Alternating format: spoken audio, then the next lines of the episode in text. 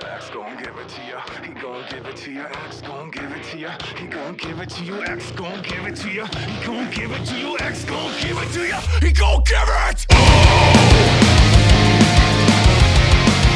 Welcome to the Mind Meld podcast with Dave Perry. This is the second episode that is being filmed in the, or, fi- or not filmed, specifically not filmed, only audio recorded in the new location. It's a very covert location that no one can know about until further notice. Um, just don't have the camera set up yet. Still in transition from uh, the studio I was in before, but uh, we did a uh, audio only episode last week with my good buddy Ryan, and now I have the pleasure of having my best friend in the whole fucking world sitting on the couch across from me, and his name is, and you have to say this with your fingers touching your thumbs. You got to shake it like. Eh, Guarda bene, Jimmy guarda bene, like you like the sauce. You have to say it like that, and if you don't, it's an affront to his people, and he has every right to assault you. So, Jimmy, welcome to the show. Thank you. Thank you for having me. Jimmy uh, immediately let me know that he is super self conscious about hearing his voice. Uh, so I, I would imagine this entire experience is going to be excruciating for you. It's terrible so far. Uh, yes, fantastic. So, a little background for the listeners Jimmy and I have known each other since fourth grade, and uh, fourth grade is different for everyone. So, for us, do you, do you know what year that was? Uh, like calendar year? Aztec calendar, yes. Uh, no.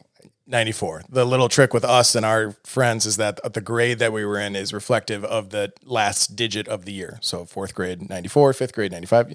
You're a 36, seven year old man. You're just realizing that right now? Yeah, I don't know why that would have come up before, but Because literally any single time that you try to think about a story from a previous time period, you'd be like, oh, yeah, that. No, never. no. Wow. This is why Jimmy needs me in his life. Uh, yeah, we go way back. Uh, Jimmy still, for some fucking reason, lives in Milwaukee, Wisconsin, where we grew up together. You moved to Wisconsin in fourth grade, which was 1994, from DC, if I remember correctly. Nope. Wow, we're best friends and you don't know where I'm from. Or no, no. Here's what it was. Uh, you. So he moved to Wisconsin or Brookfield specifically. Where we went to Hillside Elementary, and then the thing was is that you. The thing that uh, I didn't like him at first because as soon as he moved and we started going to my grade school, we had our science fair, and you pawned off some bullshit zebra mussel experiment. Right? This is correct. That is correct. And then w- was there like a nationals, and then that was in DC. there was. Okay, a big, so big science nerd. so fuck you. I, there was some element of DC there. Uh, or is it just from a different part of Wisconsin, Milwaukee. like Milwaukee, Milwaukee, Milwaukee, Milwaukee. with the Canadians? So I lived on like uh yeah. uh like close to Good Hope and um, Mill Road. So yeah, lived in Milwaukee, uh, uh and went to got bussed out to Menomonee Falls to go to Catholic school for grade school. And you're- to- And you're a devout Catholic now. yeah. Um, yeah. So today is uh, the 30th of January, 2021, and yesterday in a suburb of Milwaukee it was zero degrees, and today in Austin, Texas, it would hit a high of 80. And we went uh, disc golfing, and Jimmy made some new friends, and it was wonderful. And I constantly ask myself and ask you, and hope you ask yourself why you continue to live in a place like Milwaukee, Wisconsin. It's um, I feel like I've never gotten a real definitive answer from you other than it's where I currently live. I feel like uh, you're kind of uh, the rut guy. Like you get into like a comfortable rut. Doesn't mean you necessarily like it, but you're good at like getting into something long term and then just like doing that. Well, I have certain skills, and getting into ruts is one of them. I pride myself on that. Um, I feel that uh, it is it is a challenge for me to just pick up everything that's familiar and move. So uh, it's not that I don't desire this because I do, but it's uh, uncomfortable and uh, but might have to just pull the band-aid off. And as we talked before, like I'm not the type of person who could just move to a city by myself and just start over 100% fresh and go to the bar by myself and Right. start picking up conversations like that's that's just not me. Which Austin would not be that. I understand that that has been made well well aware to me today. I just feel like you're oh today. Yeah, today, mostly today. For the record, I have lived in Austin for five years. And when I moved down here, I had a friend moved down with me very temporarily. She was here for like four months and then went back to Wisconsin. But from I was essentially in the exact scenario that you were describing. Sure. And I feel like I've done a lot of the legwork, and you can just ride my coattails, and we can continue the life that we should have had in our 20s but didn't get to just for a variety of life shitting on us reasons, and we can live our best life in our 30s in this wonderful place. And Yeah, the amount of uh, Eiffel towering that could happen while we're here. so substantial. And our hands are going to get chapped from I could, slapping. I could see myself getting, I mean, not immediately, but I would eventually get comfortable with direct eye contact during the Eiffel Tower uh, between you and me. And Oh, then- I thought that was a prerequisite if you were going to engage in such an act that you have to lock eyes. I mean, You is- do. I'm not. I'm just saying I wouldn't be comfortable with it. I just. I Oh. would do it. Like. Yeah. I don't like going to the gym, but I do it. You know, there's things that you got to do. You know, live your best life. What is uh what do you think's the appropriate small talk in a two male, one girl threesome? And well, not just small talk, but also dirty talk. Like can Yeah. there be dirty talk in that scenario? I guess I'm trying to think of like what is group dirty talk. Like, yeah, you like that hole back there, Jimmy? Yeah, because this hole up front's real nice. Oh, there's someone there's someone buzzing in that wants to get in this hole.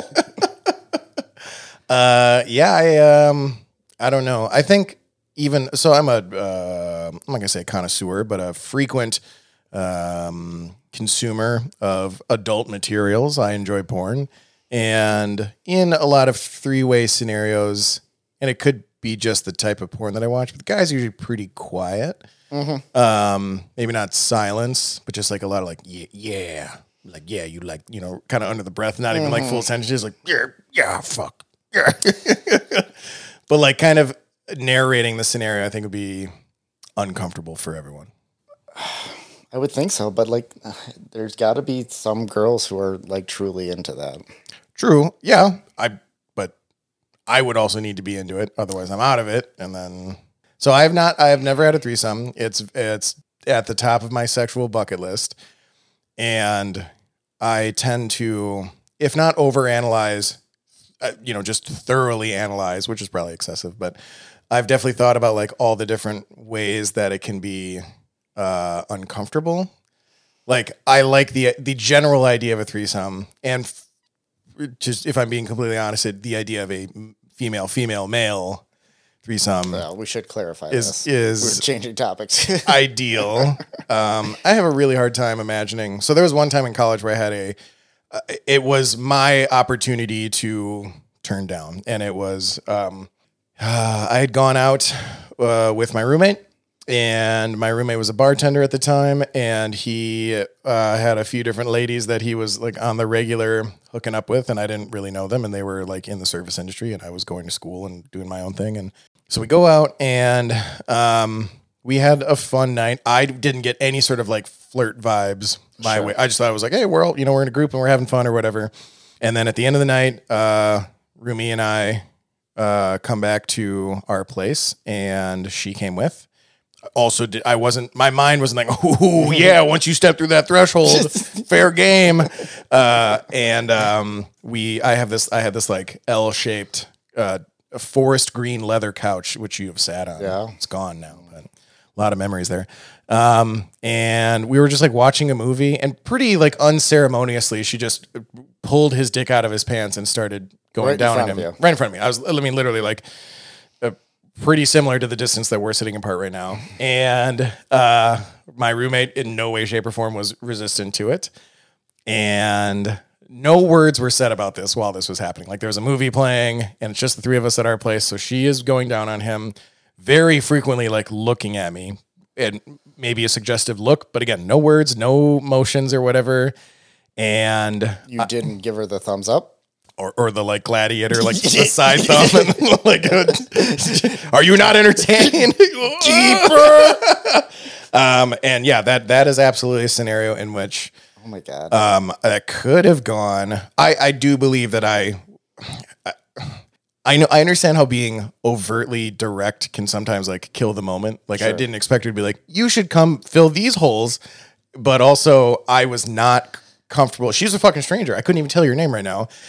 Um, and also like, you know, it was it was like the common sense combined with like uh some like important realities of like I would never assume in any kind of scenario like well I maybe I can hop in there and start fucking um but she had no you know, maybe she's just like a voyeur. There's certain people who like the idea of like fucking or something in front of other people, and I get that.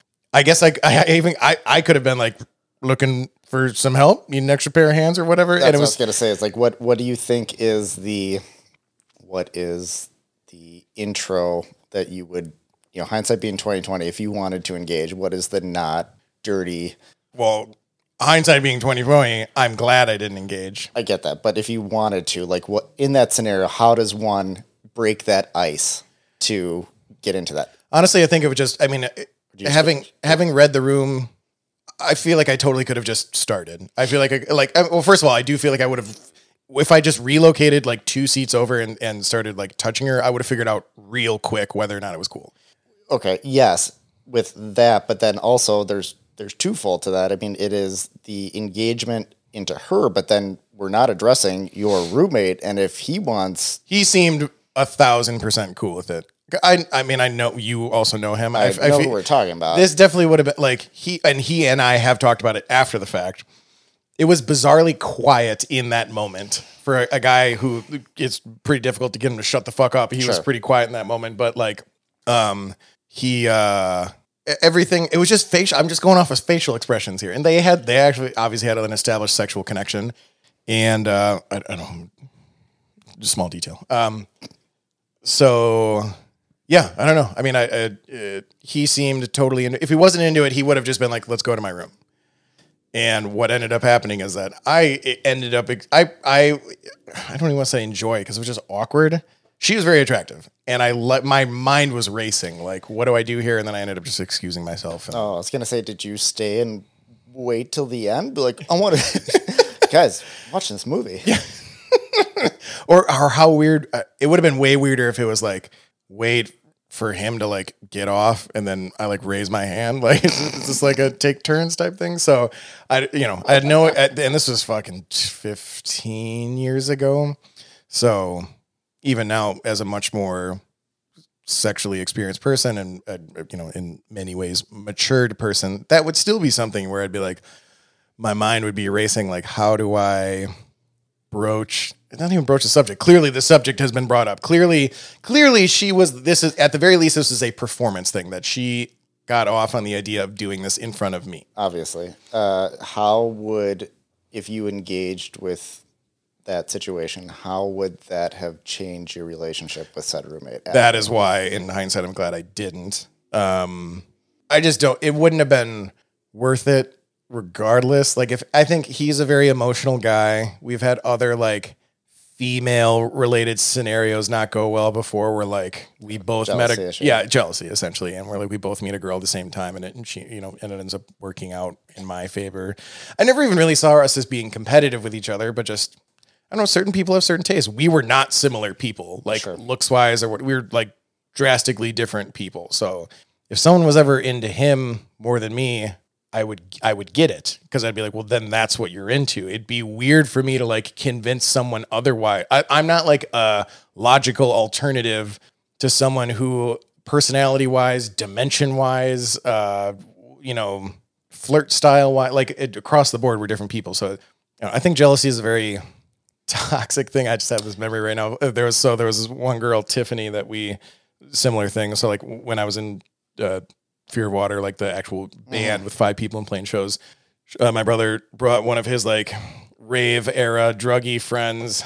to Milwaukee, and her name was Tiffany, and she's just like checked all the boxes of like super cute alternative chick who probably hates her dad and has like just enough of a drug problem that it's fun and I don't really have to see a lot of the problems. And my roommate expressed interest, but like she had already made it like it was like after I'd performed and she came up to me and was just straight up like, I hope you come back to like your brother's house with me tonight. And I was like, okay. My roommate at a certain point expressed to me like, oh man, you know, this chick is fantastic. I also think it's worth noting, and you know this, that anything with a vagina, my roommate was like, mm, I'm really into her. Yes. Unless she was just flat out like horrific. This dude was like, I want to fuck everything. So I'm all I'm all about bro code, but in a scenario where literally a guy is like, I if if someone wants to fuck me, I want to fuck them, and even if I don't know if they want to fuck me, if they're even remotely attractive, literally this could apply to anyone. So we were living together after the show, And then the next day, oh, so we Tiffany and I hooked up that night, and then the next day he came home from work, and he walked into the living room, and Tiff, no, nothing was happening. We are just like sitting on the couch together watching a movie, and he literally just looked at me and took his car keys and fucking threw them against the wall super hard, and then went into his bedroom and slammed the door. I was like, I don't know. There's a lot of So lose lose. So so with that, I mean, this is someone he didn't even like Sure. had no connection So to. that's one eighth of what. Oh, dude. Yeah. So in this scenario, I just, if anything, if for some reason she like came while I was inside of her as opposed to him, I could see any number of factors, Oh yeah.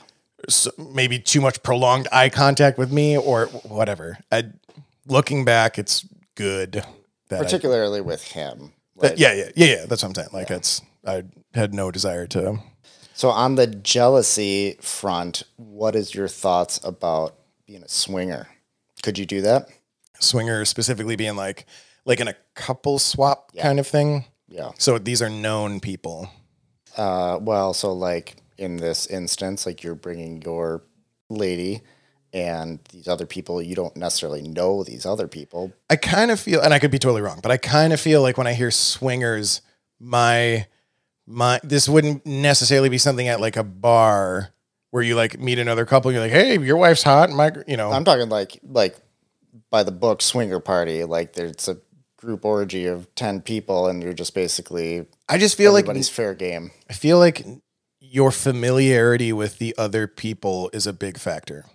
There's an element for me. So I've never had a true 100% one night stand where it's like, it's bar time. You and I left at the same time. I fuck you. I never see you again. Sure. Part of that is because that is not appealing to me Okay. uh, it's a and we were talking about this before um, not on the podcast but like we were just talking about prostitutes in general and i was saying that in a big thing that i like about chemistry and the pursuit and you know the victory or whatever like achieving like you want someone and then you get them is is the like feeling wanted Sure. you don't get that from a hooker like they're paid to fuck you or, or do whatever you want them to do and i would be perpetually cognizant of that and that just wouldn't do it for me. So there's part of me that like if in, a, in like a swinger scenario and this is just well, let's just assume that the person that i'm with is totally on board with this. Sure. so with the swap, it would need to be the right middle ground of like, I know the other couple enough to know that I'm cool with it because I'm literally like handing over i- in a, you know, not, I don't own my significant other, but like Not yet. I'm signing off on I'm cool with this, but I want to know that she's going to be comfortable, she's going to be safe. I know enough about this guy to know that he's not going to become like that he's going to like take the scenario for what it is, which is supposed to be like we swap and then we're done. Yeah. Not like let me get your phone number or like, you know, there's going to be some sort of attachment there. There needs to be these like th- there's rules that I feel like probably don't get discussed. But I think I would assume that in those not professional settings, but like a real swinger party thing like that. It's like of- like yeah. that's established. Like Yeah, there's like a community, like, community some standards. respect for all of that. Like, uh, I think that me personally, like I could not do that. Like, But but here's the other element is that so I could never do this with a girlfriend. okay, and as you know, uh, ever since my last like very serious girlfriend in Milwaukee, it's been years since I've like had like a full on like this is my girlfriend. We're moving in together. We might get married one day. It's been like eight years. In that time period, there's been plenty of scenarios where that has been something, and especially in a place like Austin, where it's it is just a more like sexually liberal and open place, and it, it also just has like a thriving LGBT community and like alternative lifestyles, and I'm all about that. Um, but I've yet to experience a lot of that stuff. So I'm just thinking that like, so part of my comfort level needs to be with like the swingies, the other people, and then part of it is depends on like my level of comfort and uh, some degree of casualness that I have with my significant other. okay, yeah, I've only understand I, it's been very it's very rare that I've been in a scenario where I'm like actually jealous of my girlfriend or significant other, and it's awful. It's a horrible feeling, and I've certainly been on the receiving end of like jealousy, where like everything I do is doubted and overanalyzed. Like every single girl I talk to is like, "Oh, you're trying to hook up with her," and I feel like a lot of time that's the other person like projecting their shit their low self esteem, their insecurities, their guilt for maybe their own Something maybe- infidelities. Yeah, sure. and all of it's so toxic. And at a certain point and so like my relationship with sam it was this five and a half year fucking jerry springer level nightmare that it so many times should have ended. She would go out of her way to try and purposely make me jealous and she just brought me to the point so many times where I was like I'm not I don't even know who this person is me I don't know who I'm being right now like you saw me once like throw my fucking cell phone ag- across the room that has never been me and that sure as fuck now is not me if I ever got even remotely in this realm with a, a significant other, I would probably try to calmly address it with them. And if I felt like like Cabo kind of thing, like if it wasn't, I'm so fine with just like walking away. That's such a better preference than like fighting for something that makes you first of all fighting for something that already makes you super unhappy and then two if you don't trust someone don't be with them it's different if it's like this is your husband of 20 years and you have kids together and you should like fight to make it work but like if you're dating someone and you're like months in and you can't even like trust if they're looking at their cell phone, you immediately start suspecting shit. And it's like, don't then then stop. Yeah, absolutely. Like, You and I have both have had jealous girlfriends Yes. before in long term relationships, which means like stakes are higher and like it's not sustainable. I don't know how you come back short of, and I've never gone through like extensive relationship therapy or something like that, but I don't think you can come back. I don't think so either. And I also, looking back, like it seems so apparent, like that the writing's on the wall, and I think another person looking in can see that. But Yeah. like when you're in the moment, you don't necessarily see that day to day crazy or whatever's happening, and you don't recognize. At least I don't like recognize the jealousy thing. Yeah.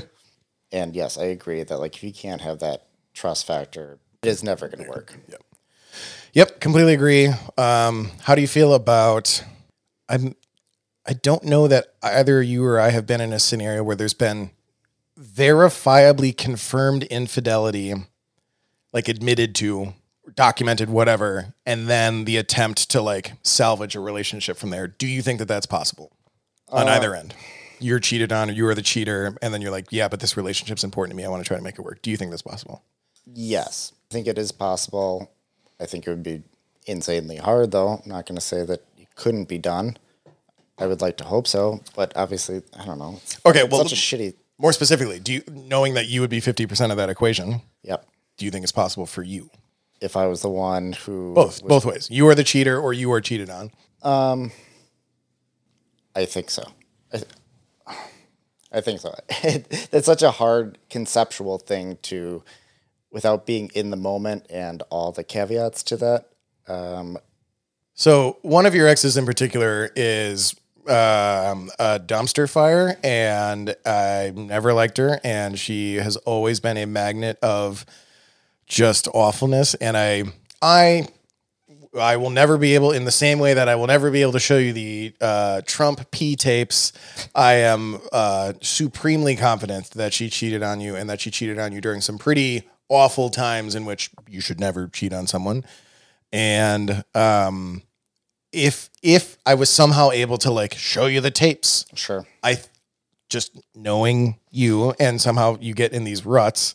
If you were on like year five, year six, year seven with this person, I feel like you guys may have recovered recovered's not the right word, but proceeded. I could have I could see you just being upset about it and then maybe you talk about it. I don't think, but I don't think you would have been able to like actually heal that wound and then proceed. And let me caveat that by saying I don't think I could do this either. Although I would handle it differently than you. I would be holding this hot coal of like, oh my god, I fucking hate you. Every time we're not talking about it, I'm thinking about it constantly, and I would just be so full of rage. Um, again, in a scenario where you're married and you have kids, and you're like fighting for something specifically because of all the history that you have, I get that. But in a, any other scenario other than that, just for me personally, Yeah, I, I don't think I could do it. I agree. And then the person that you're talking about, I think if that was uh, proven that no, I, I would have.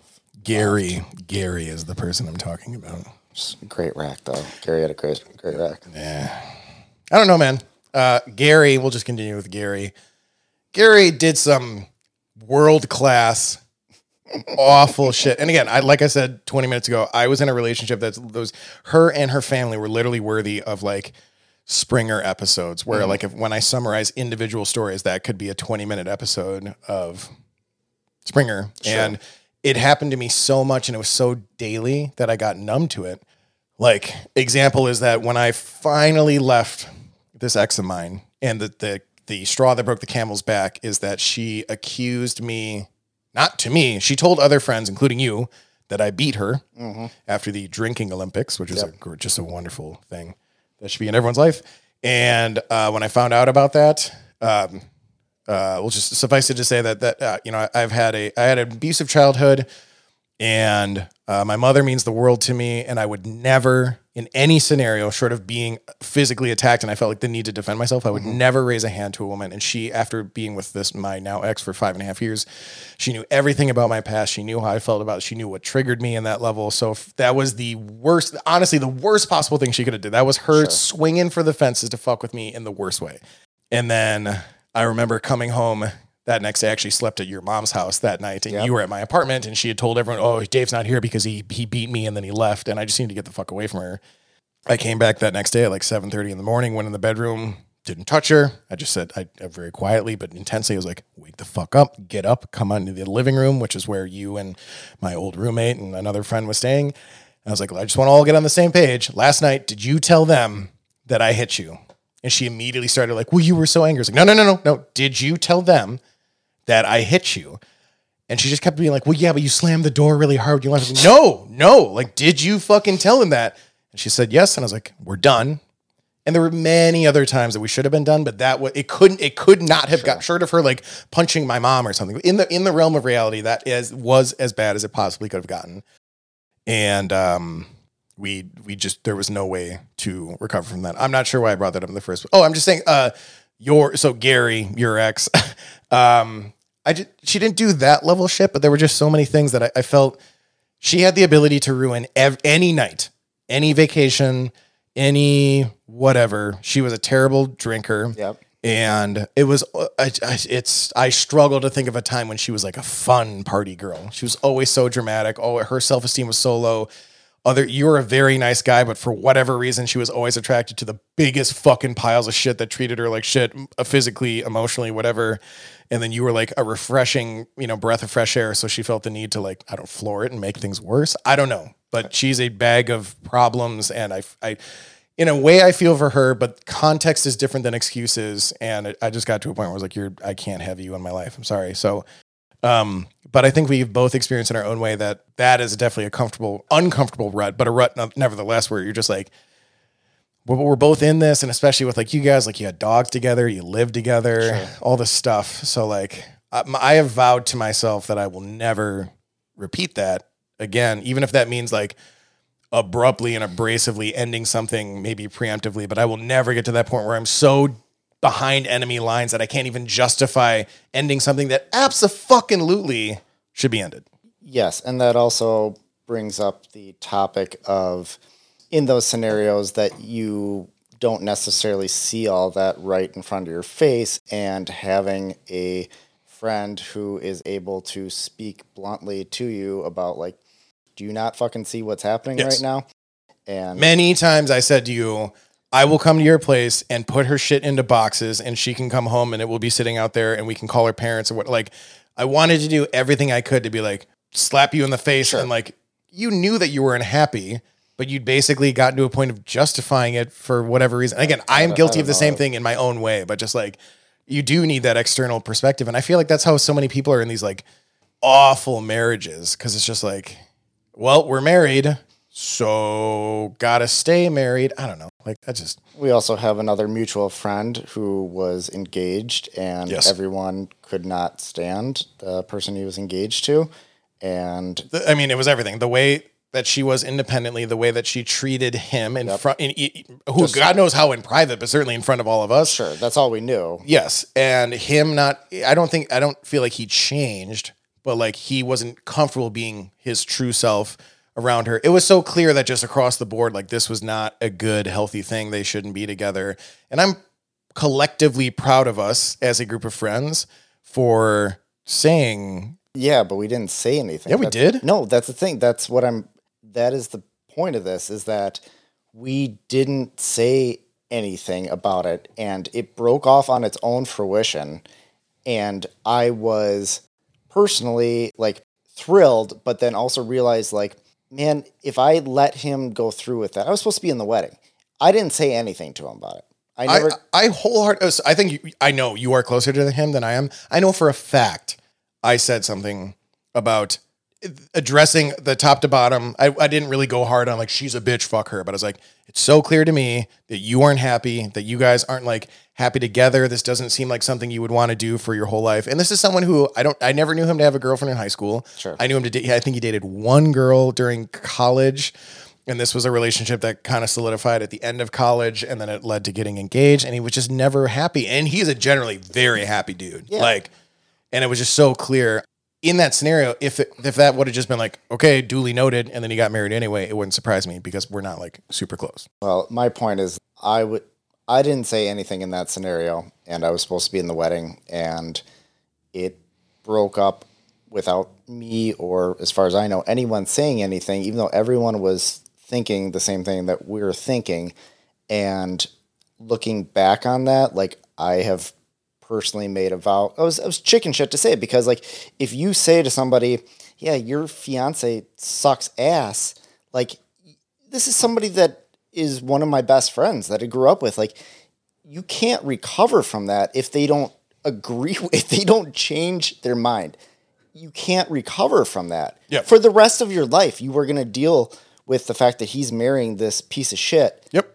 and you have put it out on the table. Yeah. Like that is it, it still makes me uncomfortable, but after that scenario that I didn't say anything, I feel like I have, you know, vowed to myself that if I truly feel that, I have to say it. Like and I didn't. And it was a chicken shit deal on my part. And I pissed at myself. It all ended okay. Yeah. But oh, and and his new like he's yeah. he's probably one of the happiest married people yeah. that I know at this point. His And- wife and- is fucking awesome. and they're Like, having a kid Yeah. soon and like yeah so that's all great i think I, i'm sorry I just but I'm- need to pull the i'm a good friend card. In both of your very long-term relationships i have very clearly very directly no sugarcoating told you exactly how i feel about those relationships. And the first one gary didn't deserve a chance. She just didn't.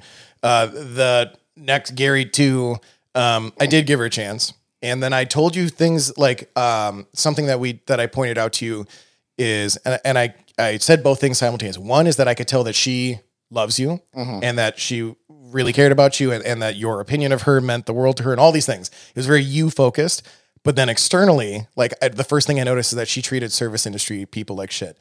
That is a huge red flag to me.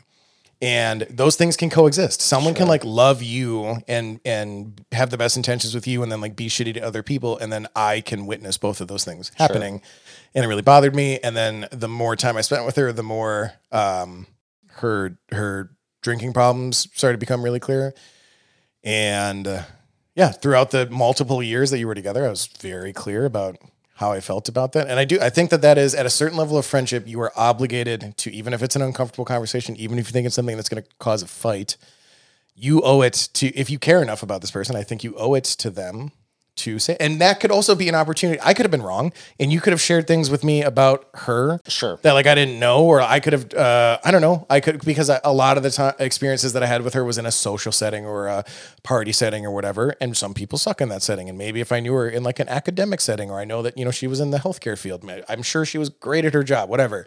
I know that there were sides where I didn't see, but I knew that the sides that I did see sucked. And back to our mutual friend example, I was waiting. I was waiting, even though I had told you how I felt. I was waiting for because you guys went on trips together. And I was like, Yeah. one of these times he's gonna come back and there's gonna be a fucking photo of him proposing under a waterfall because I felt like you were just getting to the point of like, clock's ticking. She wants to have a kid. Uh, we're approaching 30 or whatever. And honestly, I'd been I'd been running this drill in my head like, what? Okay, so I've already been like way upfront about this, and I'm pr- I'm pretty sure I'm more upfront with you than anyone else in your life. So if that didn't register enough to the point that you got engaged, like what do I need to do? I could I could not have just stood by and be like, hey man, but your fucking choice, deal with it. I would have I, slash don't know what I would've slash my tires on the way to I don't know, the dude. courthouse. dude, when my uh my dad, who I've hinted at this before, but he's a piece of shit. And uh he left his first wife and mother of his firstborn child to be with my mom. And uh, surprisingly, my family didn't love that. And my family, his family, his two siblings and their collective eight kids, and then his parents.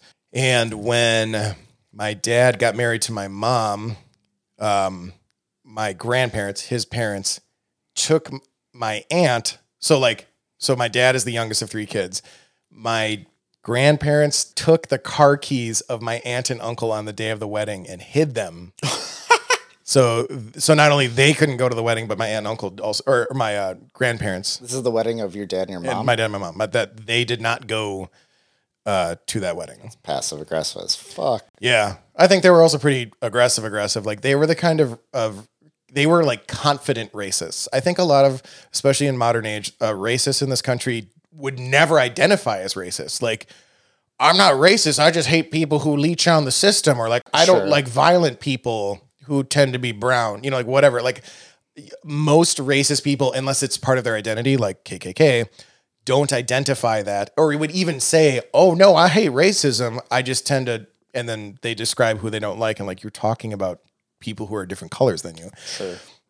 My grandparents, who on my dad's side, who fortunately I never met, because from every account that I've heard from my aunt, uncle, from my own dad, from my uh, cousins, who are all at least ten years older than me, all were just like, yeah, they were the worst. Like they were just, they were so confident in like lit- if so if they saw a black person in their neighborhood, they would have no problem like going out on the porch and be like, "Get your fucking coon ass out!" Like they yell it broad daylight, whatever, because they also felt like that was counteracted by their um, Catholicism. I'm such a good Catholic that I'm cool with being resolute in my hatred. It's wild. It's it's fucking crazy. That was one. I mean, not, that's two generations ago, but the people that were alive not that long ago. Sure. it's unbelievable like the time that we're living in right now and we think that we are living in the future right? Whatever. It's the it, today is the most futuristic time we've ever had. I doubt that there's going to be a time where like 10 years from now it's it's reminiscent of the 90s culturally or whatever. Like progressively more and more shit's going to get more um advanced and future, futuristic but probably also divided and vitriolic and whatever. But like people talk about like oh slavery is 400 years ago. Like when my mom was born women couldn't have their name on a mortgage get a credit card and there was one other thing like get a loan or whatever. Um yeah credit card mortgage whatever one other thing. And um i think we were talking about this the other that, that uh no they could vote Okay. uh, black people couldn't vote when my mom was born. That's crazy. My mom, who's still very much so alive, uh, she was born during a time where it was just, con- it just, not only, co- it wasn't even like societally, like federally Sure. speaking, it was like, oh, oh, you're black? Yeah, you can't vote, but you can own a house, but only in certain areas. It was just, it's crazy to me that in the lifetime of the people who created us, Sure. If we saw that being existent in a different society right now, which we do in like a lot of like Muslim societies, you, we look at that as like barbaric. Even people who are like very conservative can still look at, oh, women can't drive a car. That's insane. And it's like, uh, dude, that was not, that was America not that long ago. I, I can't wait until we are 80 and can look back to see like what is what is what changed from where we're at Yes. now till then like something that's in front of our eyes that we're not even talking about I mean, I, I, I do think I so I think LGBT rights is going to be that thing. And then there might be even another thing, but very specifically, just the fact that like during our lifetime, it has been federally illegal for two gay people to get married. And this debate, or not even debate, just the the case being made that by you allowing you being the Supreme Court or whatever, fucking Adam and Steve in San Francisco to get married somehow diminishes the value of marriage for like Diana and Gary in New Hampshire. sure Fuck you. No, like it, I just and the I guess what seems more crazy, and I understand how this can also be a claim can be made like this is the reason that the states should be split up. That like our country is not only geographically huge, which matters when you're talking about different aspects of culture, being like the South is a very different culture than the North. You're like fucking 380 million people. It's hard to maintain some sort of ubiquitous notion of like what normalcy is or decency or what is acceptable across a geographically and societally massive population. So I'm I'm cognizant and sensitive to the to the aspects of that that are like um I don't expect uh people college students in Portland, Oregon to be the exact same as people in a retirement home in Savannah, Georgia. But there still should be some underlying aspect of just American democracy like all people can vote. All people can experience marriage. All people should obey the law. Like on both sides. Like we should all be able to benefit from the things that we can benefit from and we all have to follow the same rules. And in our parents' lifetime, so much of that was not the case. And in our lifetime, uh, gay marriage is became federally legal not that long ago. Yeah, we're we're right now in the like the amount of people that are serving life sentences right now for weed and not even like selling, but just like low level possession. And now in so many states, those are billion dollar businesses, and those people are still rotting in cells Right. that's something we're experiencing right now in real time that's fucking wild that our kids will probably it'll it, it- there's no way it's not fe- federally legal by the time our kid i'm saying that you know who knows if we'll ever reproduce See what happens tonight. no one wants yeah let's get us some seed inside of some people um and this is going to be something that will be like the core like 50 years from now infrastructure and public education will be like solely funded by weed sales. But then we'll look back and be like this used to be a thing that like people would go to prison for life for. And then when it became something that was turned into businesses guess what? It's when you look at the people who are sitting in jail for this and then the people who own the businesses for the exact same thing not the same demographic. It sucks. I'm not like captain woke but it kind of seems like oh no, I know for sure that black people by far are incriminated and imprisoned the most for weed possession and, and weed selling. Sure. So it makes sense that they should be given the most benefit of it becoming legalized and it being sold. liberated, But hundred percent, when you look at the current state of it in, in 2021, most uh, uh, dispensaries and all the other lower levels of it, because some of them are just like flat out open. Anyone can walk in, and other places like LA, you need a green card. You need to be able to say like, "This is my doctor prescribed this." Ninety five percent white owned. Yes, but white owned versus just the fact of it being illegal. Those are two very different. Yes, and that's right? that's that that's a very interesting thing about it. And it's like, imagine if that was somehow back to the LGBT thing, like or, or just like gay people getting married. Imagine if that was somehow being like, well, white gays can get married. Im- imagine that that issue splitting into like further issues that you know. I'm not saying it's apples to apples there, but like there are big issues that are unfolding here. That if those types of dynamics were being displayed in other big issues, we would be very deeply concerned about. What do you think the trajectory of racism in general will be going forward? more much much more intense in a much much smaller population i think the that's the interesting. racist people are going to become at at Parler i think is a perfect example of this Parler the for those who don't know the, the it's the facebook of uh the proud boys. It is the it was in very recent times it was um so like trump was kicked off of twitter and a lot of that kind of like social media you know silencing i'm using air quotes happened. And so Parler is this very hardcore conservative social media platform that developed and amazon amazon has aws is is a subservice of amazon that is it's basically huge level web hosting some of the biggest websites in the world are hosted through amazon servers Okay. including Parler.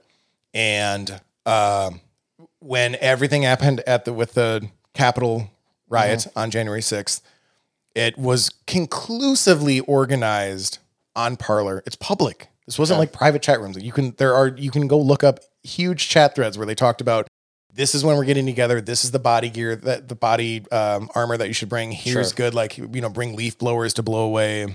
Honestly, the, smoke, same shit that probably Antifa conversations are like. Here's how you deal with police resistance. Um, Amazon said it's very clear. Your site is hosted on our servers. It's very clear that you have no policy of um, Hate speech type of thing. no anything. Just a no, no, no moderation. Okay. Nothing's being reported. No, there's no uh, whatever. Free for all. Total fucking free for all. And you have 24 hours to implement moderation and show us how you're doing it, or you're being removed. And then obviously that's a huge undertaking. But you should also, if you're any social media platform, you should already have that. The ability for people to report posts for something dangerous, someone's going to kill themselves. It's fucking Sure, but they obviously don't care. Like, and that's fine, and that's their right to not care. Just as it's Amazon's right to be like, listen, if you don't, you're hosting on our fucking servers. Sure. So they said you have 24 hours. They didn't do it. They got that- shut down. That's completely fair.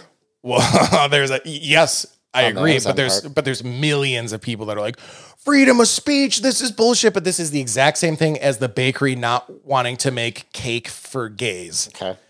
Sure. It, it's a business. They have their own standards that they hold themselves to. They made it completely reasonable, albeit short turnaround, because they should have launched with these fucking standards to begin. But you have 24 hours to prove to us that you're going to implement respectable moderation standards where we can ensure that fucking death threats aren't going to be accepted on your platform. And Parler didn't do it, so they dis- they literally disappeared. so back to the original question. So you think that Oh, oh yeah, yeah. So so something like Parler is going to come back, and the people who are racist are going to be like my grandparents, where they wear it on their sleeve. They're not embarrassed about it. It's not something that the conversation that they have behind closed doors. They're just flat out like, yeah, dude, blacks are the worst, and they belong in places like Detroit. And as long as they keep separate, whatever. But they just wholeheartedly. But other than that, um, So that's going to be a smaller group, but heavily Way more concentrated. intense. Yeah, yeah, yeah. way- Yep. But then the greater population is going to become less and less racism as as time passes. Yes, but I recently listened to this really great interview on um, I'm gonna forget what the name is. It, so it's on Sam Harris, but he had a, a, a sociologist come on, Okay.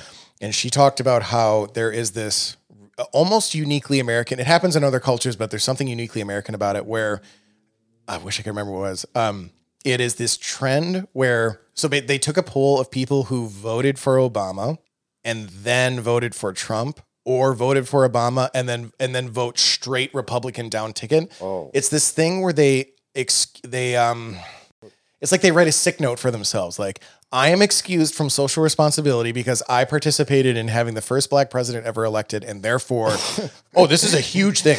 This is Now I'm gonna hu- now I'm gonna pull my dick out. honestly, this is a this is a massive societal thing in America that if you you know what virtue signaling is, uh-uh. where it's it's kind of like you stand up on the soapbox and say like in this scenario, like oh I voted for I voted for Obama twice, and you you want people. It's bigger on social than like in person, but like really making it clear that like um I support the ju- Me Too movement. warrior. Yeah, I'm a social justice warrior, but then you don't talk about the other things it, because if you just focus on if you jangle the keys over here, like hey, look, look, look, look, I voted for Obama, I voted for I, I how could I be racist? I voted for Obama.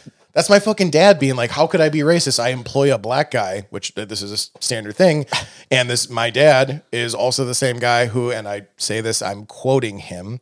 Is when I was in second grade, I vividly remember being in the garage as he's like working on a lawnmower engine and him just casually tr- explaining to me, Dave, there is a difference between and black people. And let me, I'm going to help you navigate those waters. And even at fucking seven years old, mm-hmm. second grade, I remember in real time being like, you, I'm, I'm, I, everything you're telling me, I knew in real time, like, this is wrong. That you're a piece of shit.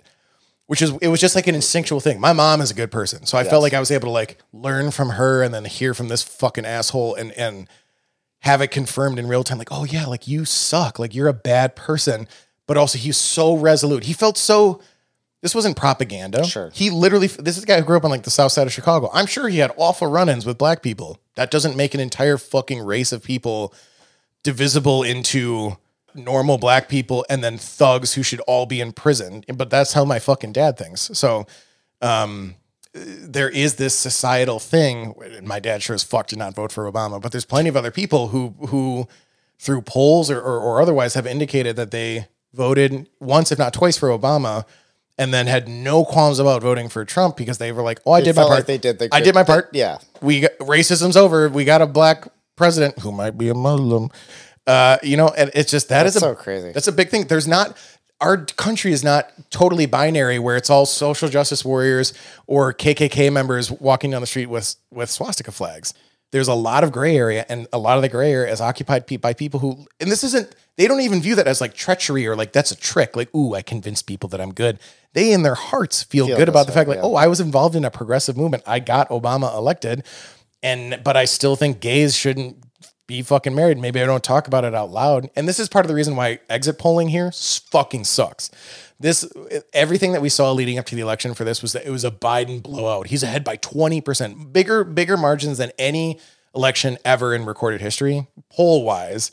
And then of course, dude, it, no, it was garbage. And there was other uh, factors like COVID and mail-in voting or whatever, but we saw similar things when it was Hillary and Trump that it was it was like so clear. Even the Vegas odds were just like, of course Hillary's going to get voted. It's because these people aren't they literally lie while being polled. I'm not saying that the polls are lying, but Mm-hmm. the polls are reporting data that isn't factual because these people will happily be like, "Oh yeah, I'm going to vote. I I'm telling you that I'm going to vote for the first woman president."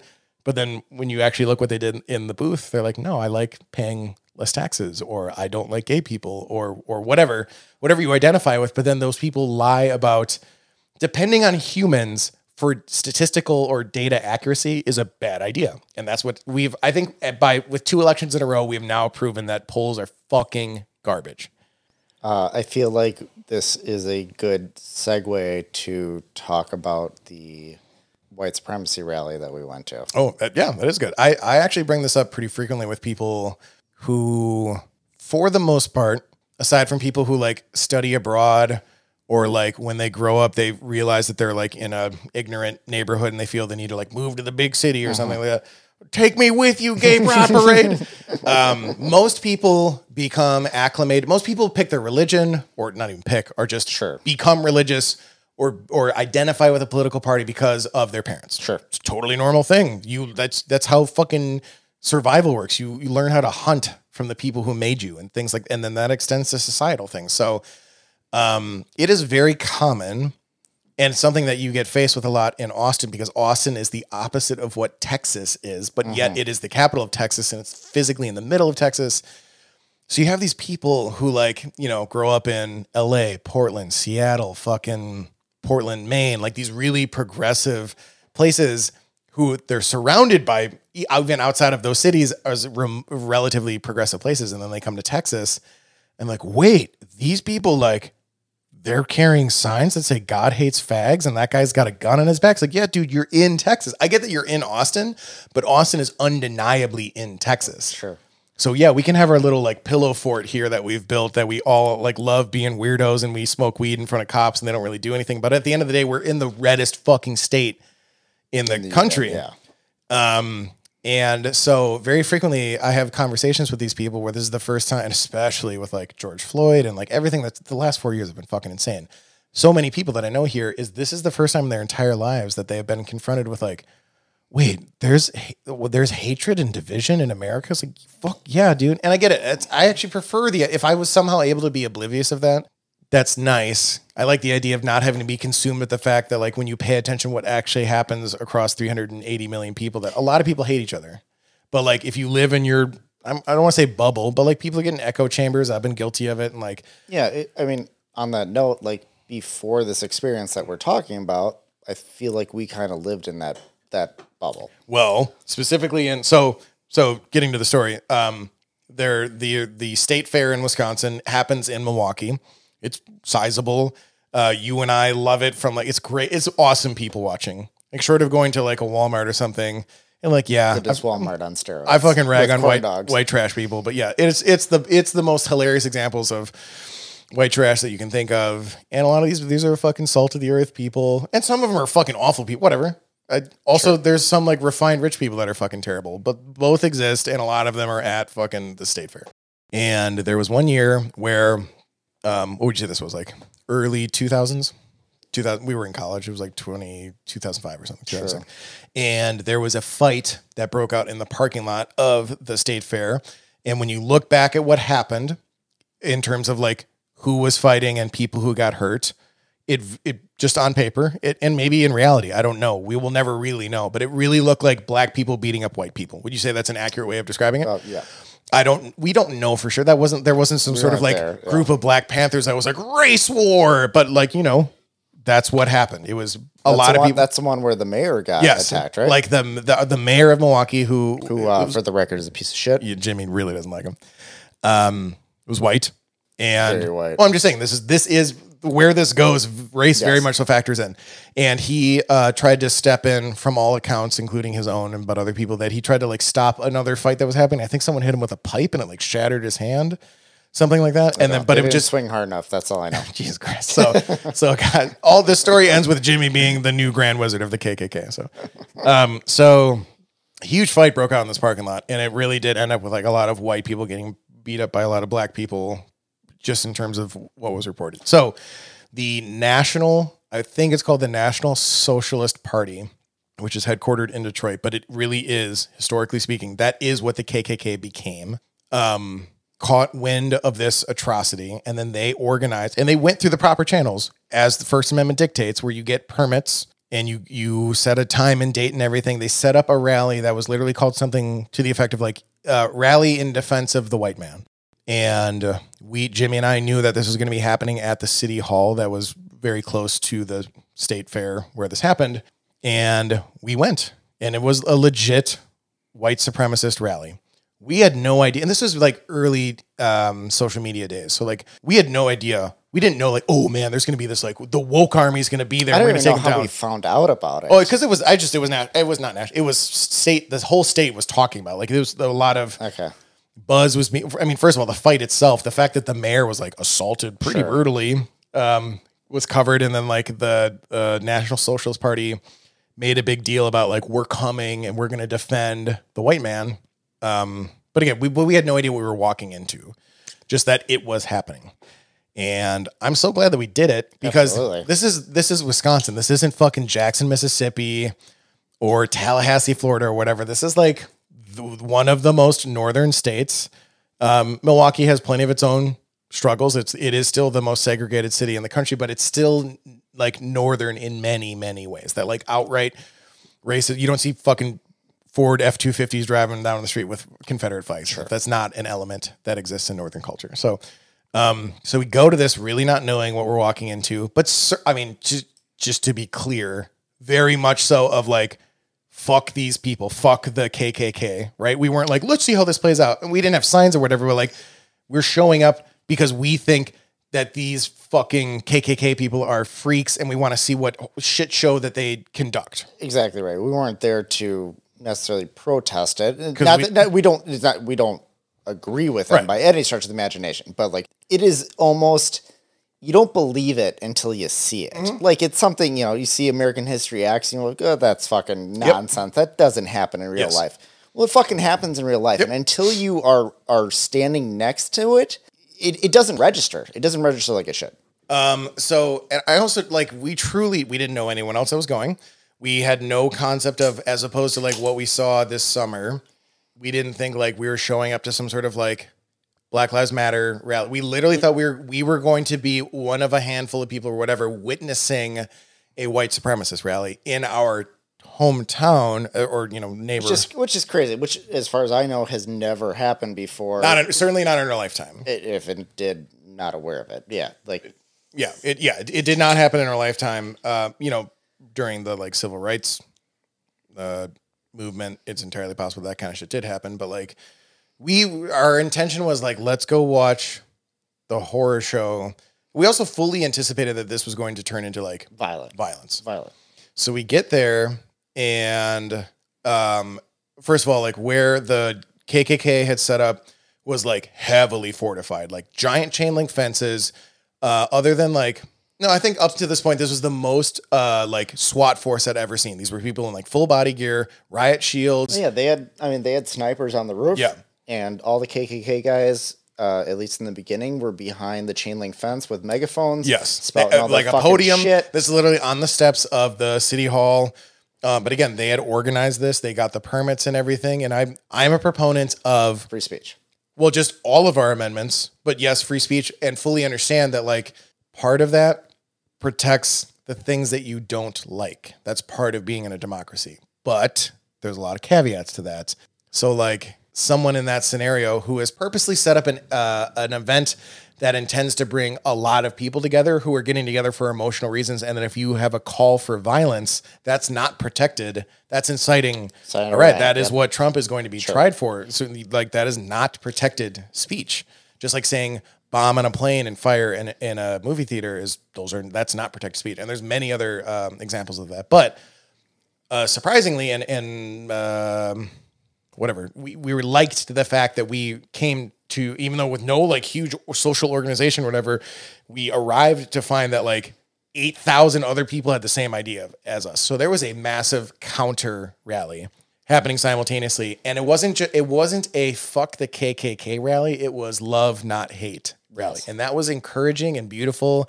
And we saw some crazy shit. Uh, and these are so there's you have the like KKK people behind their fucking wall of, of uh, riot guard police and chain link fence and and it's a guy on a megaphone being it, you know at first he's talking about how you know blacks are the violent worst part of the country but i just totally remember him like and then speaking of which jews are running the banks and queers are ruining hollywood and lesbians are getting into power and all this crazy shit just like whole checklist of like while i have your attention Sure. let me tell you why everyone except for straight white guys are the worst uh, but then outside of the fence was just like the trailer park got fucking dumped out and and peppered throughout this area and we saw dudes in like just whatever whenever I say like fucking Bubba, whatever comes to mind.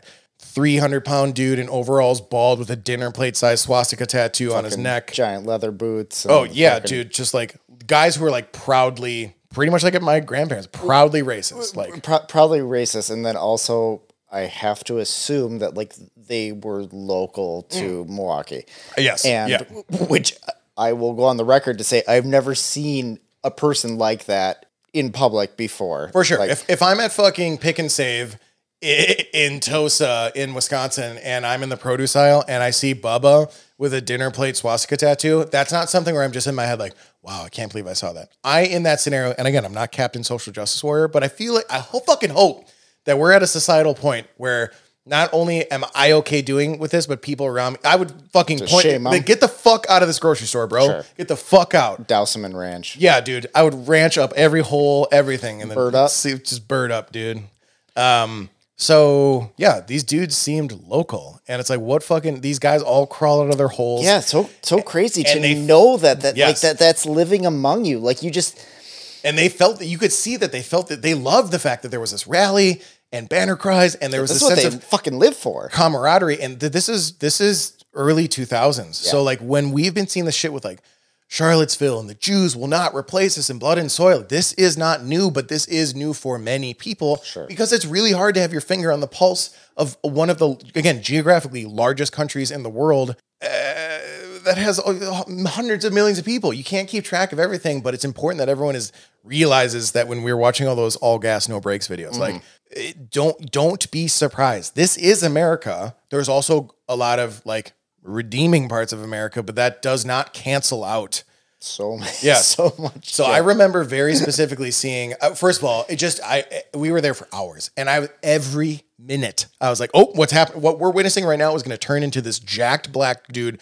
breaking this piece of shit white trash dude's jaw because they were going out of their way. They were begging for violence. It's exactly what they wanted. fucking spitting on people. Like Yep, just- up to every single black person with a sign that said like "Jung- this fucking jungle. It would say it literally say like love, not hate, and they'd be like this fucking coon can't even read this sign, and just and I, I was I felt such hope for humanity in that moment that somehow of all of these eight thousand people who had every reason to fucking hate what was happening in front of them, no one, no fights the whole time. And my favorite thing that I saw, the most aggressive resistance to the horn? KKK thing was this air horn where it was this it was this like Lizzo statured woman who uh just one of these fucking bubbas would come up to well, you know the someone that said the love over hate sign and the, you can't even read that sign and then she go Woo! and she just fucking silenced she literally silenced Yep. these people it, it was with so, an air horn so perfect, so beautiful, elegant. Like it, didn't- it was didn't the perfect response Yes, to it. she didn't need to do it right in his face or in his ear, but it was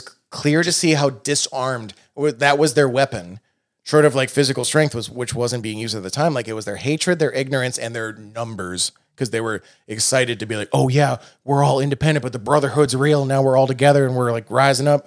The silent majority, when you hear that fucking phrase, should not inspire confidence. The silent majority is never a good thing Eh, from what I've seen historically. And I think that that is, they have that mentality is like, we haven't had a platform to be able to rise up and like get together in, in defense of the white man, but now we do. So to see this woman just fucking air horn and the look of frustration and rage on these guys, because all that was their secret weapon is like, I just, I make you feel less than and hated and get out of our community and you can't read and I'm going to call you fucking N word, whatever. And with one simple fucking two dollar thing that you got at a gas station, she was able to shut that down, and I, I thought it was beautiful. I'm was really glad inspiring. that we went to that. Yes. Um, I remember we, I think we skipped. We had the option to go to. Uh, it was like a Raging Against the Machine show at uh, Alpine Valley, which I, I wish that we went to. But looking back, like That That's a the only white supremacist rally I've ever been to, and I, I'm really glad that I saw that part of America and that I I was encouraged by the show of force and humanity and calm. That not first of all, not only could that have resulted in violence, but if it did, even with the riot gear people, I just think that that would have their primary focus was stop people from breaching those fences and getting into the city hall. Most of the worst people were outside of the fence Yeah, they were real ballsy. if they were able to get that first punch thrown, I think the Bubbas would have died. in the but, but at the same time, like I felt like the Bubbas were that's what they wanted to have happen. Yeah, but I don't think that they fully embraced the idea that like, okay, so you're ready to become a martyr because you're going to get crippled. Sure, they they were very optimistic as far as how it was going to Yes. end. Yeah, yeah. But you could tell, like they were doing everything except for throwing the, The, first, first, punch, punch. but they were dying for it. They Oh, yeah. wanted it I mean, so like bad, said. They're spitting on people, like it just everything to get Can you- somebody to to punch first, which I don't understand why that. Can you imagine going up to someone who looks like Terry Crews, gigantic, muscular black man? So not only just the physical stature point, but then it's on like Martin Luther King Day, and you're at like Martin Luther King's uh, memorial site. Just like so, it's it's someone who is huge, and it's an emotionally charged scenario, and you just walk right up to that person and be like, "Fuck you, monkey." Can you No, it, it boggles the mind. And I'm so proud. There's plenty of things about Wisconsin that I hate or I'm not proud of or just suck, but like that was a true proud moment. And I'm just looking around. Oh, and this, there was a, quite a few moments that you and I are walking around and some of these fucks, they're talking shit to Oh. whatever. And then they look at that. This guy knows what I'm talking about. Exactly. Fuck you, dude. Like it was, and that has happened to me even in Austin or just other parts of Texas where there is this thing where it's like with white men, there is this idea of nod, like, the head nod, yeah, the acknowledgement. Yeah, yeah. this, guy knows. This guy fucking knows what I'm talking about. Like, yeah, get the queers. This guy knows what I'm talking about. Fucking fags need to get out. Like, oh my god, I hate that. Um, yeah, but dude, it was very eye opening. I'm really glad that we did it, and uh, it's that was way before so much of what we've seen in the last four years. But that is all of that is to say, nothing that has happened in the last four years has been surprising, just disappointing and scary and sad. This has been a part of America for a long time. Uh, but a lot of those people have been unified in a way that they have not been since maybe ever in, in the last four years. it is I, I don't know the answer to this and I don't know if you would know this, but is this type of diverse racism a thing in like Europe? Like, It- you've traveled over there. Yeah, yeah, not yeah, been yeah. there. Um, Because so there's like huge anti-Muslim sentiment in certain countries, and a lot of that is interestingly has to do with um, refugees and immigrants, where it's not necessarily like a cultural thing that's built in, but like in very recent times, in the last 20 years, there have been huge amount, like Syria has had massive um, Exodus. exodus because of like literal genocide and civil war and stuff like that. And for I I think a combination of like for culture reasons and then also just like just straight up like an increase in crime, like other viable reasons. Sure. But in the same way that my dad explaining the difference between and black people, you can't just be like all Syrians are fucking scheming gypsies and they're gonna sex traffic my daughter. But that's what happens. You know, you get a few like news coverage of like, okay, this happened. This cab driver raped. Uh, you know, you're in Germany and like a local Stuttgart uh, resident got raped by this Syrian refugee, and then all of a sudden, it's see, that's why we shouldn't have let the fucking Syrians in. That's human nature. You see one example and you fucking apply it to the largest possible group, especially if it's the out group. Like you're new here, we're established. That kind of stuff has been flared up recently. And then, especially in the last six years, um, uh, Bolsonaro is one of these people, even um, uh, Johnson in the UK, but he is, especially after getting COVID, he's done like a lot of backstepping of like, maybe I shouldn't be like the British Trump. But a lot of these people have been like pouring gas on. It has less to do with what their beliefs are and more about them realizing the beliefs of other people and being like, I can, I know how to get these people to like me. I know what their racism is and their insecurities and their hatred. And I know how to get these people riled up, even if it's not what I actually believe. How many times have we seen with Trump where he's like, lock her up, we need to get Hillary investigated? He didn't do a goddamn thing in four years. After getting elected, he was literally just like, I didn't ever really intended on doing it. He had the full extent of the federal government at his disposal and literally did there was there was no investigation. He just was just like he loved the idea of having 20,000 people in fucking Louisiana saying lock her up at a rally and then he gets elected. He doesn't give a fuck. So that is happening in a way more siloed way, and it's more like culturally specific.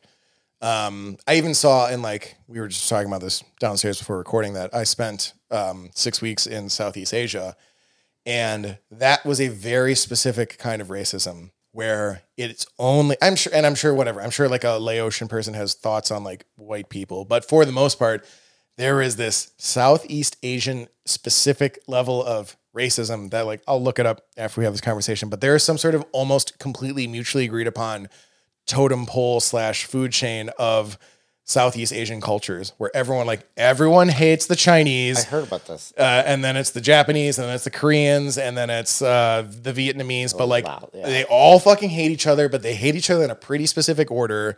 I think for from what I noticed, for the most part, most people hated China in that region, and a lot of it had to do with the fact that China has been the biggest aggressor for 400 years. Every one of these nations had been uh, invaded or bombed or ruled or whatever by China. So like we had this uh, tour guide for two weeks in Thailand, Mr. O, and his last name was literally 32 letters that started with O, and he just knew like okay, well, so it was a, we got hooked up through a friend of a friend. He was very nice. He helped us out a lot. He was all about. He was like thrilled to like have the business and like what we paid him. We paid him fifty dollars a day plus like he ate with us and stuff like that. But what he was able to like haggle for like our hostel and like meals and stuff. I translated for you. It translate like he paid for it himself wholeheartedly, and he just helped us. Like he he honestly helped me a few times, like identify lady boys. Who, so- uh, dude, some of those are perfect tens. And I would have no, I mean, I would never want to be in the scenario where like I literally get to the point of like I'm about to have sex with someone. I'm like, oh wait, you have a dick. But like some of them are so gorgeous that it absolutely would have gone that way if he didn't pull me aside and go, hey Dave, uh, I guarantee you that there's a dick there. So, so he was all about us, and we had a great time together. And even at the end of our time together, we, uh, me and my buddy, split a ticket. So he lived in um, um, Chiang Mai, which is northern uh, Thailand, and all of his family, his children, his wife, and his grand and his parents, all lived in Bangkok, which is the biggest city in Thailand. And he had not seen them in ten years. And it, it him and I bought him a two hundred dollar round trip ticket, and he started crying when we gave it to him. We also got him a hooker. Uh, he was also pretty excited about that. Uh, and um, it- he, he he was sobbing. He was so thankful. And um, but anyway, so we had like all these positive experiences with him, but like just at every opportunity he got, we'd be like, so he he drove a tuk tuk, which is this kind of like large three wheeler that it's like a motorized rickshaw. Okay. like he's kind, it's kind of like a motorcycle that has like Sure. a two wheeled Okay. thing behind it that you're pulling. And it- we would hit any traffic and be like, "Goddamn Chinese! If this would never, never, there's no traffic in Thailand ever." Then goddamn Chinese come here, or we're hanging out like in a national park. Did you see this goddamn pigeon? No pigeon before. China come here. Now the goddamn sky rats come here and they eat our garbage. Every problem that we faced, he somehow assigned this to China. Very cultural thing. I feel like the racism that exists here is not I mean, it is cultural in the sense that there's like American racism, but it's not the same. It's not like black people invaded America. You know, like the, the racism is deeply, deeply rooted in Southeast Asia for historical, for societal, for like different countries that border each other because of war, things like that. Like, not justifying it, but like contextually makes way more sense than just like, I, dude, it's pretty hard to argue that like a lot of resentment is against black people because they were property for when you look at the history of our country, black people were property for longer than they have not been property. That's a fact. And there was resentment against the fact that people who once, not even people, just living things that used to be a property are now considered human beings and have the right to own property and vote and get married. There is, when you look back down the lineage and family lines that used to be on the top of the fucking world because of their cotton plantations, and now these are blue collar workers, there is resentment there that they don't deserve it and that me and my grandpappy and, and all the way back we worked really hard to build this up and we were just playing by the rules and it was legal to have slaves i'm not the fucking bad guy i was just doing what was and then the fucking northerners took it away from us and that's very different than china has invaded my country for the last 400 years and now i just in general hate anyone who's chinese but also insanely interesting. That it's the same. It's the same level of hate. yep and ignorance but in ignorance, but but completely different reasons. So, what about like Canada? Like, I don't know if what racism is like there. Like, there's no way it doesn't exist. Yep. But but they are probably the best example of a melting pot than us. Like, Well, that's, so that's actually an interesting example. I can't speak to Canadian. and as far as I know, that sla- slavery was never a thing there, right?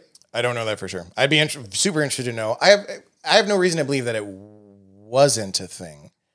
I don't know of any like historical like event I know, of like I know. breaking of slavery in Canada. I know. Not that we know anything about Canada because we're fucking Americans. Right, fuck them. It's cold up there. Suck ass. But no, but like, but think about that. What would I? I just don't. This is super interesting. I would love to look it up. I'm gonna look it up right now. I'm gonna. Uh, did was did racism exist in Canada or not? Jesus, of course, racism. Slavery. Did- was there But like slavery? we, we have we have both Canada. individually been to Canada, Many and times. it is a it is a much bigger melting pot than the U.S. is. the historian Marcel Trudel cataloged the existence of Fucking about French. about 4,200 slaves in Canada between 1671 to 1834. That's nothing for 200 years.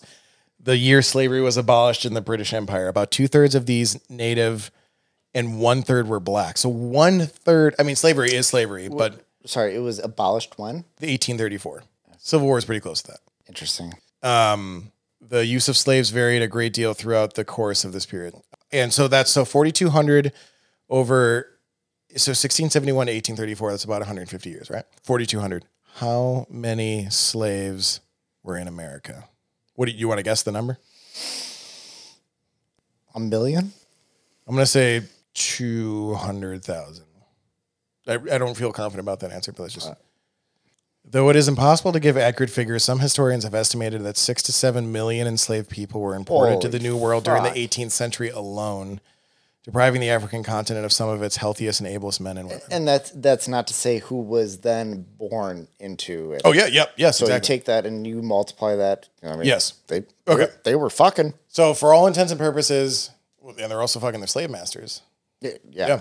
Yeah. Um, for all intents and purposes, ten million uh, easily. uh, comparatively, slavery did not was not a cultural factor in Canada during the same time period that it was when you. I mean, those two numbers: forty two hundred people over 150 years compared to seven million over a similar time period is wild. So, I don't think that that plays a cultural role.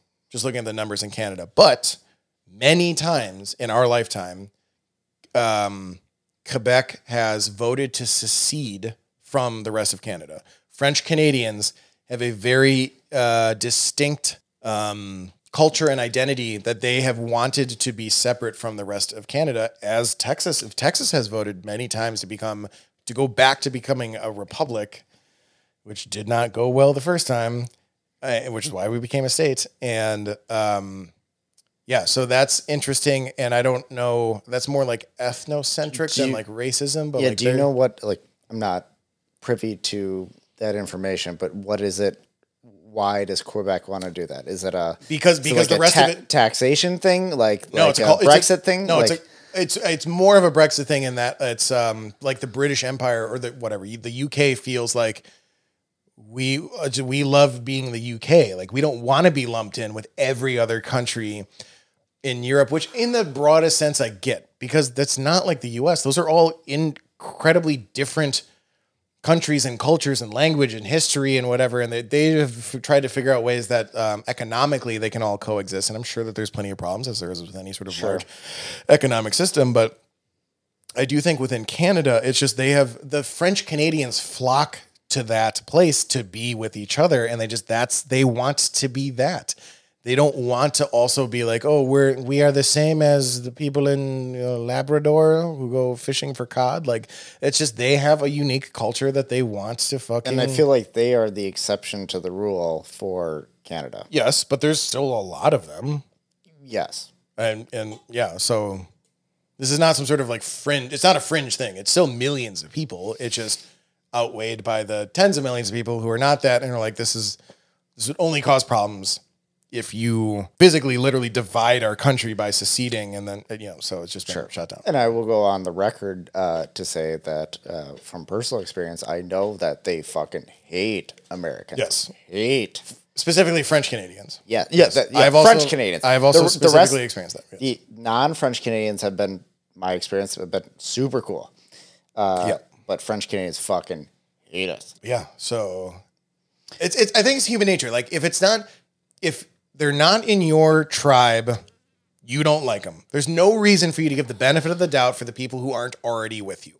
I get that. I guess what I was getting at is like I feel like as time passes, the entire world, not just the US, we are becoming more and more a melting pot. Like there, there is going to be so few people who are 100% German or 100% Lithuanian or whatever it is. Like everybody is fucking everybody, which is great. So like at some point, like we're all mutts. Like Yeah. that is what is happening. So like how can you be racist when you are part like whatever you're 10% black whatever Yeah. it is like Yeah. i don't it is it's mind-blowing to me that you can be that way in a society like that Yeah. like i get it i get it when everything you know is starting out and you're all in your individual camps but now everybody's you know fucking swiping and fucking and everybody's having kids that are this this combination of all these different races and creeds and whatever I think the biggest juxtaposition that I th- a lot of it has to comes down to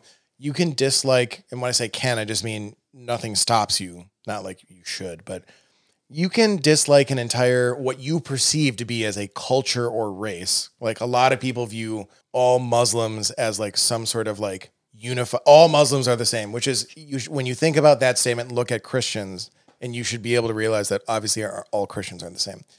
All brown people aren't the same. we will uh, go on the record and say all Scientologists are the same. Yeah, yeah, and they can all get on their fucking boat with David Miscavige, and they can sink to the bottom, and they'll Xenu will come save them, and that's fine. So, um, but the idea of a I never so uh I, I- I don't remember seeing a single example of uh Bubba being like I'm switching to alternative fuels because the Muslims and the Arabs, even though they give us our gas. Um, that's my personal boycott. Is I no longer am I going to be using fossil fuels. So like we as a country are almost exclusively dependent upon nations with which we are so fucking different. That than. is an extremely interesting observation. Yeah. Before we go too far, Yeah. is that Bubba doesn't realize or can't put the pieces of the puzzle together where these things that he loves comes from. Yep. Particularly that. Like Yes. if that was face to face, he would spit in that person's face. Yep. But without that, that F two fifty does not get to pull gators out of the Yes, swamp. I wish there was a way they could like eliminate, uh, or even if it was just like a whatever au- augmented reality or something. That instead of like, if I could show you that when Bubba pulls up to the Shreveport gas station, in Louisiana, that there's a dude in like ISIS attire there, like working the gas pump. So like o- over the top, extreme, Sure. hyperbolic, but like in the same way that so we went out last night here in Austin, and I was thinking I was looking around. We're on West Sixth Street, and it's like the douchiest part. It's all these clubs and stuff. And not only were there a bunch of people without masks, there's people fucking vaping, carefree into each other's faces. And I'm like, what I was thinking in a very similar way to what I just said about like if the guy pumping your gas was actually representative of where it came from.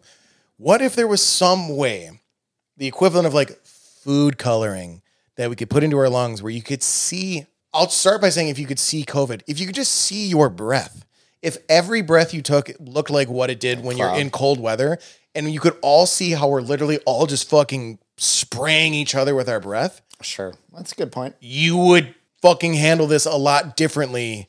It's so out of sight, out of mind is a very human thing. It's an animal fucking thing. Uh, so this idea of like, okay, yeah, you know, I whatever. I'm not like making out with strangers or whatever, and walk by someone on the street, and not a concern. But if you actually saw every breath that everyone was taking last night, the the the sky would be thick with purple gas if like you know that was the food coloring that we could put in our fucking lungs to make every breath visible. If you saw the thing that you choose to ignore, just like you choose to ignore that the gas that you need for your fucking ATV and your truck and your generator or whatever is coming from nations of that are full of people that you hate for whatever variety of reasons. You know, it's easy to just not think about it. I think that there's some parallels there, and I think that's a very just American thing. So Yeah. So do you think that so what is, what is the the reasoning behind things becoming more progressive on that front?